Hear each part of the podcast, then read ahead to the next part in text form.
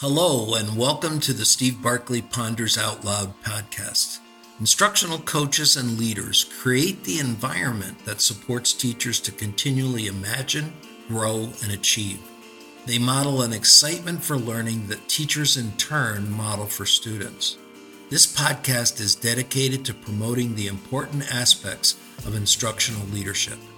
Thanks for listening. I'm thrilled you're here.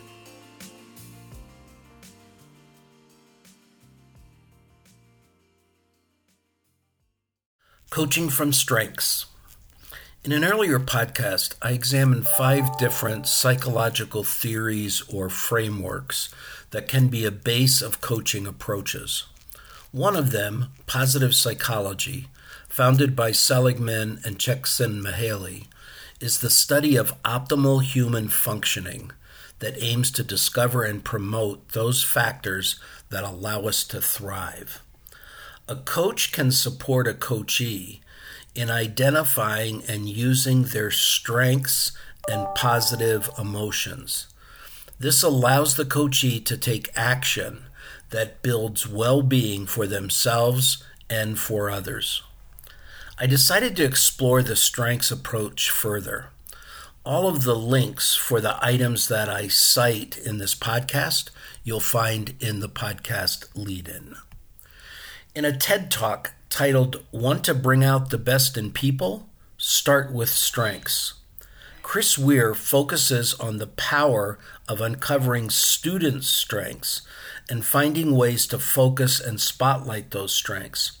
He shares some of the broader research about an overall strengths approach. Listen in.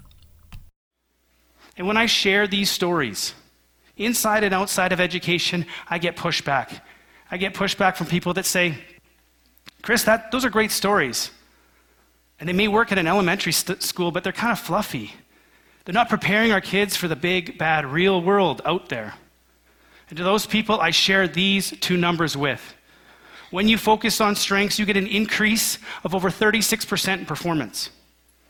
When you focus on weaknesses, you get a decrease in almost 27%. That is a shift a swing of over 63%. And these numbers are not coming from my elementary school, they're not coming from a secondary school. They're coming from the Corporate Leadership Council that surveyed over 19,000 employees in over 27 countries, trying to help leaders bring out the best in their employees. Companies like Lego, H&R Block, Caterpillar, Canon, Lowe's Hardware, corporations and companies in this big, bad, real world. Not so fluffy. But these numbers point to a simple message. Starting with strengths works for people, period. It works for corporations, organizations, it works for schools, it works for your colleagues, your students, and your kids. Because isn't that our job as educators, as parents, as leaders to bring out the best? I mean, part of the root word of education is to bring forth what is within. So, what are we bringing out? Those increases in performance are really impressive. Early in my teaching career, I uncovered that any time I wanted to speak with a parent about a problem that their child was having or creating at school, I always had to start by having a clear picture of the strengths that the child had. I had uncovered that any improvement in performance was going to begin with the positive attribute or strength that the child possessed. I was in effect coaching the parent when we could identify strengths of their child to build our improvement plan from.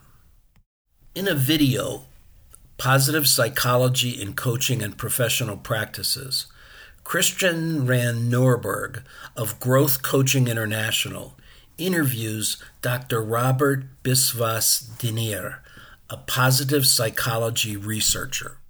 He describes the role of a coach as strength spotter. Listen to his thoughts. As you mentioned, strengths and and strengths use is is get, getting more adopted in many educational contexts.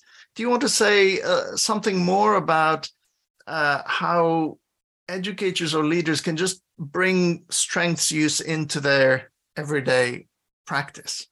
Yeah, absolutely. So, first of all, I think there's great utility in focusing on strengths. Like everything in positive psychology, I don't think it needs to be an exclusive focus on strengths. It doesn't mean, of course, that we're going to ignore weaknesses or areas of deficiency or just, you know, relabel them, you know, areas of development or growth. Because the truth is, I think your strengths are your areas of development or growth. And certainly there's some research suggesting that we make great gains in developing our um, our strengths, in part because we're more passionate about them, they're more energizing, we're more motivated.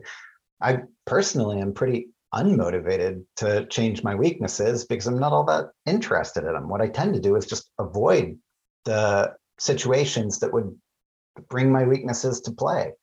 Um, and instead, I double down on the things that I already have some potential in, um, and I find that I make good gains there. What one of your great strengths, uh, Robert, is um, spotting strengths in others. I, you know, we work together sometimes, and I've seen you do this in a way that's so incisive and insightful and can really land with the person that you're talking to. So, uh, can you say a bit more about uh, strength spotting and in others? Sure. I'll tell you. So, first of all, just strength spotting is just looking for strengths in other people. And kind of like how I said, hold these frameworks from positive psychology loosely. I would hold a strength label loosely. We're not interested in pigeonholing people with labels or in demonstrating how correct I, Robert, am. Um, but you know, if I if I met a student or if I met one of you, I would kind of be on the prowl mentally. Just you know, I, I wonder wonder what's going on. I wonder what the best you is. The first thing that I like about that is that it makes me pretty positively disposed towards you. I'm I'm not looking at oh what are your politics how do you vote you know who are you rude to you know there's there's there's plenty to divide us. Um, I'm basically looking for what could I admire in you, what, what what could I see that I could learn from that I think could be laudable in some way. So I'm just looking for the good in you. And again not in a pollyanna way. I, I, I recognize that all of us are complex and we all have some you know minorly ugly qualities about us myself included. Um, but i just come in sort of with that mindset.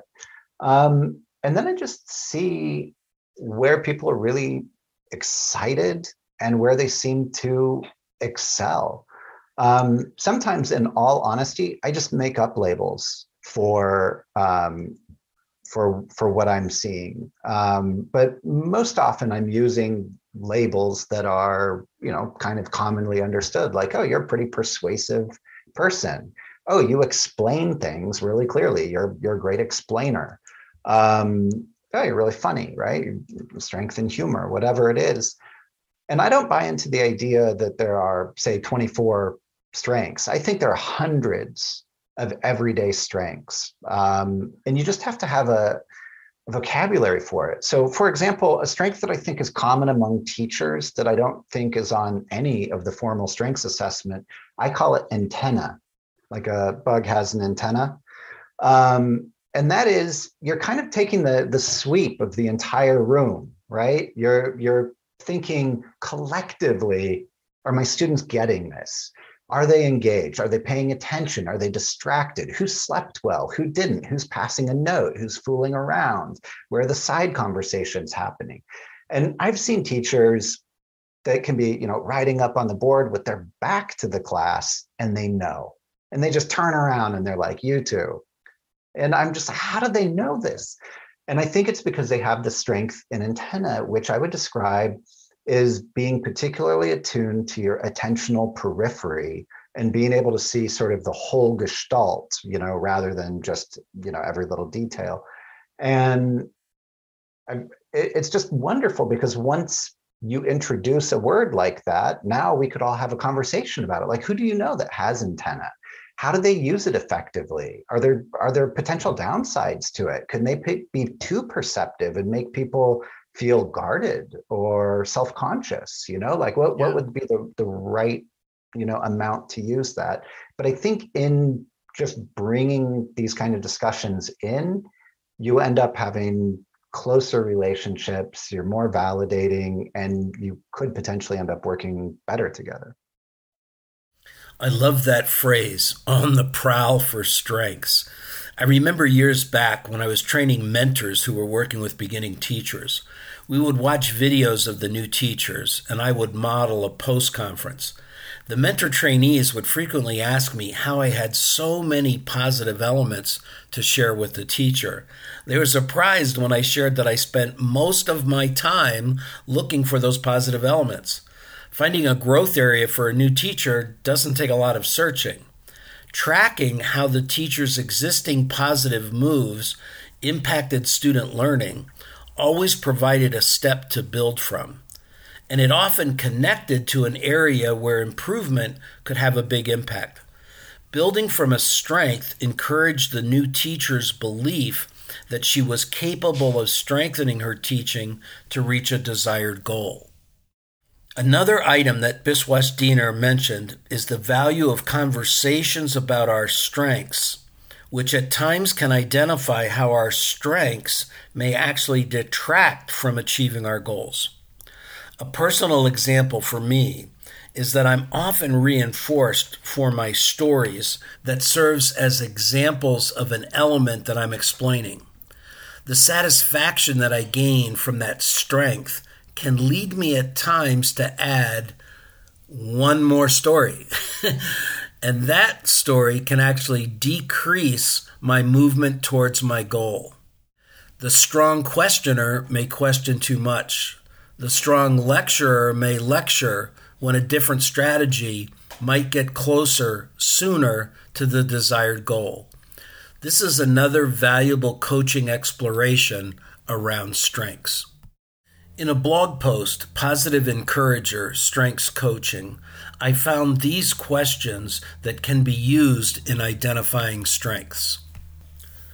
When are you in your element, at ease, and yet you're able to excel? When do you experience a sense of flow? What are deeply satisfying activities in which you deliver A's rather than B's or C's? What are activities in which you see patterns? When do you quickly see the destination, the picture of success? When do you go A, B, and then leap to Z? In which activities are you a good finisher? How would you describe your strengths and your styles? Your strengths are what you do best. Your style is how you work best. Questions about strengths and styles are often in my initial pre conferences because, in my role, I'm most often coaching folks that I'm meeting for the first time. So I often use questions like these Would you describe your natural approach to instruction? What's your classroom management approach?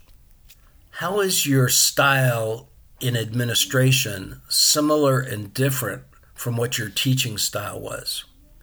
How is your approach to coaching similar or different from your earlier teaching in a classroom?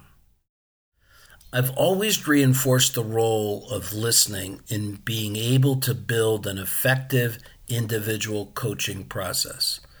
I'll now add a thought of being on the prowl for strengths. Consider the strengths that you have that guide your coaching skills in building from strengths. How do you practice prowling for strengths? I'd love to hear your thoughts. Remember, you can always reach me at barkleypd.com. Thanks for listening. Thank you for listening. You can subscribe to Steve Barkley Ponders Out Loud on iTunes and Podbean. And please remember to rate and review us on iTunes. I also want to hear what you're pondering you can find me on Twitter at Steve Barkley or send me your questions and find my videos and blogs at barkleypd.com.